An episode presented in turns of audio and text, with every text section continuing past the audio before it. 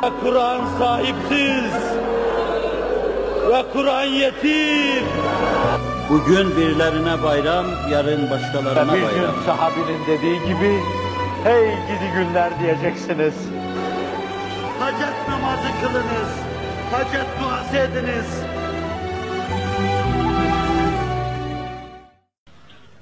İnsanların bir cismi var, bir ruhu var, bir de kalbi var.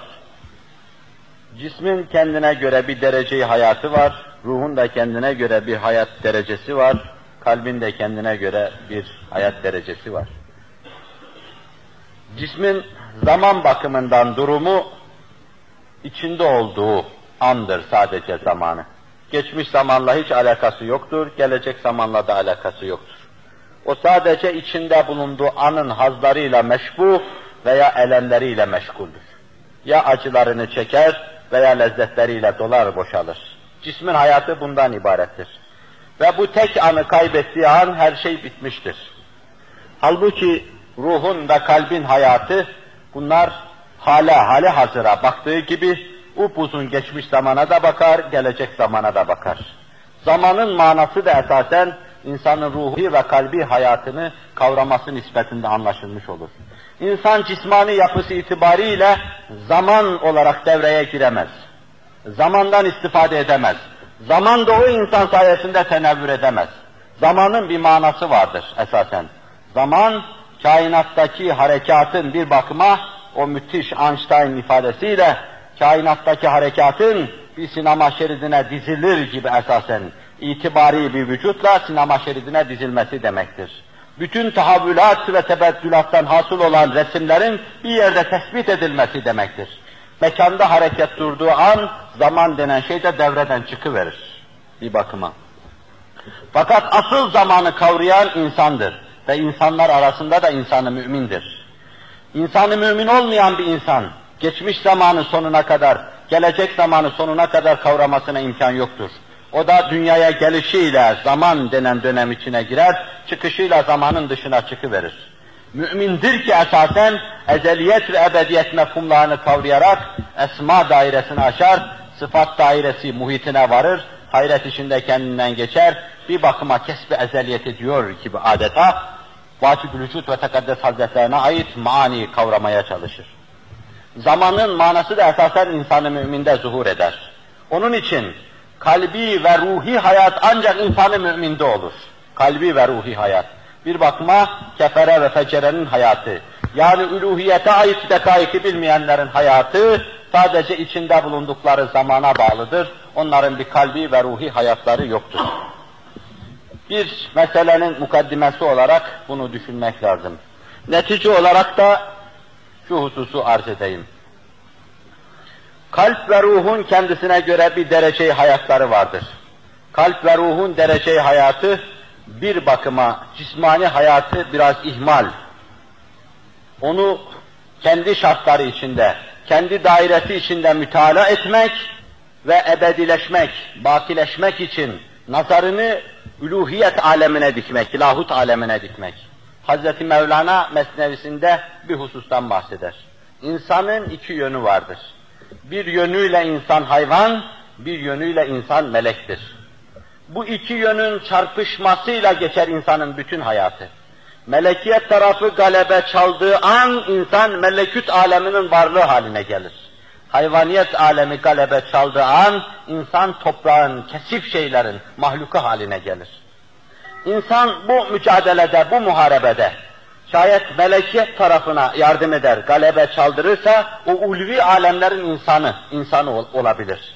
Şayet ihmal ederse, kendisini timar etmezse süfli alemlerin mahluku haline gelir. Cemaatimizin pek çoğu tasavvufu hakikatları pratik hayatta yaşamadıkları için belki bu vadide arz edilecek şeylerin çoğuna derinlemesine vakıf ve muttali olamazlar. Ama derinlemesine gönül hayatını takip eden, bu mevzuda derinleşen kimseler esasen bu mevzuda kat ettikleri mesafelerle bunu çok güzel anlarlar. Bu mevzuda pratik tecrübeleri olan kimseler, gerçekten hakikata vakıf olan kimseler, yani pratikle hakikate ulaşan kimseler, Hani Kant'ın bir tekerlemesi var. Diyor ki, nazari akılla insan Allah'ı bulamaz. İnsan pratik akılla ancak Allah'ı bulabilir. Ancak amelle Allah'a varılabilir. Ancak amelle Allah vicdanda duyulabilir. İnsanın nazari planda Allah hakkındaki malumatı sadece nazaridir. Yani o bir ilmel yakine mazhardır sadece. Sadece bilir, kıstaslar öyle gösteriyor. Yani üç kere üçün dokuz eder. Ama üç kere üçü dokuz eder mi etmez mi? Bu işin hakkal yakinine vukuf şu kıstasların içinden çıkmaya bağlıdır. Mekanın buğutlarından sıyrılmaya bağlıdır bir bakıma. Onun için tasavvufi tecrübelerle bu hakikate gidenler sırasıyla sayıyorlar. Ben cismaniyetimi bıraktım şu dakikada. Nasıl bir yogi altı ay bir şey yemeden yaşıyor, bir mistik altı ay ağzına bir şey koymadan derin bir veys ve istirak içinde yaşıyor. Bu sadece cismaniyeti bırakma, kalbin ve hissin dereceyi hayat durumuna gelmektir. Halbuki kalbi hayata gelme bir mümin için ilk kademedir yani. Cismaniyeti bırakıp kalbe gelme ilk kademedir. Kalbi hayat alemi mülkle alakası olan bir hayattır. Alemi emirle çok münasebeti yoktur esasen. Alemi emire geçtikten sonra arkadan ruh, sür, hafa, affa gelecektir. Bu noktalarda insan çok hakaika muttali olacaktır. Çok hakaik insana münkeşif olacaktır.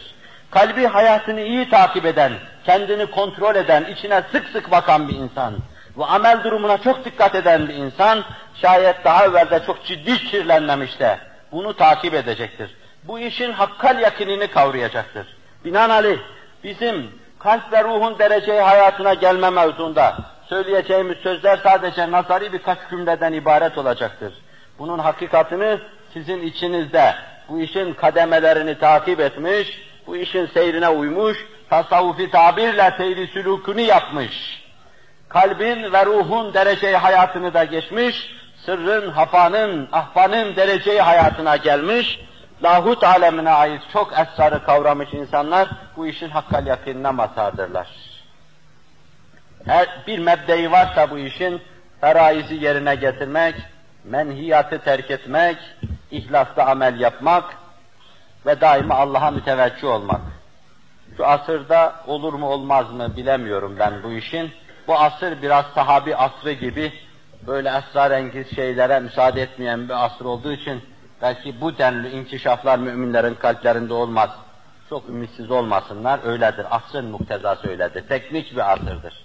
Fakat yine de içinizde ehli kalp pek çok kimseler vardır. Allahu alem. Bu meseleleri onların kalbine bırakalım.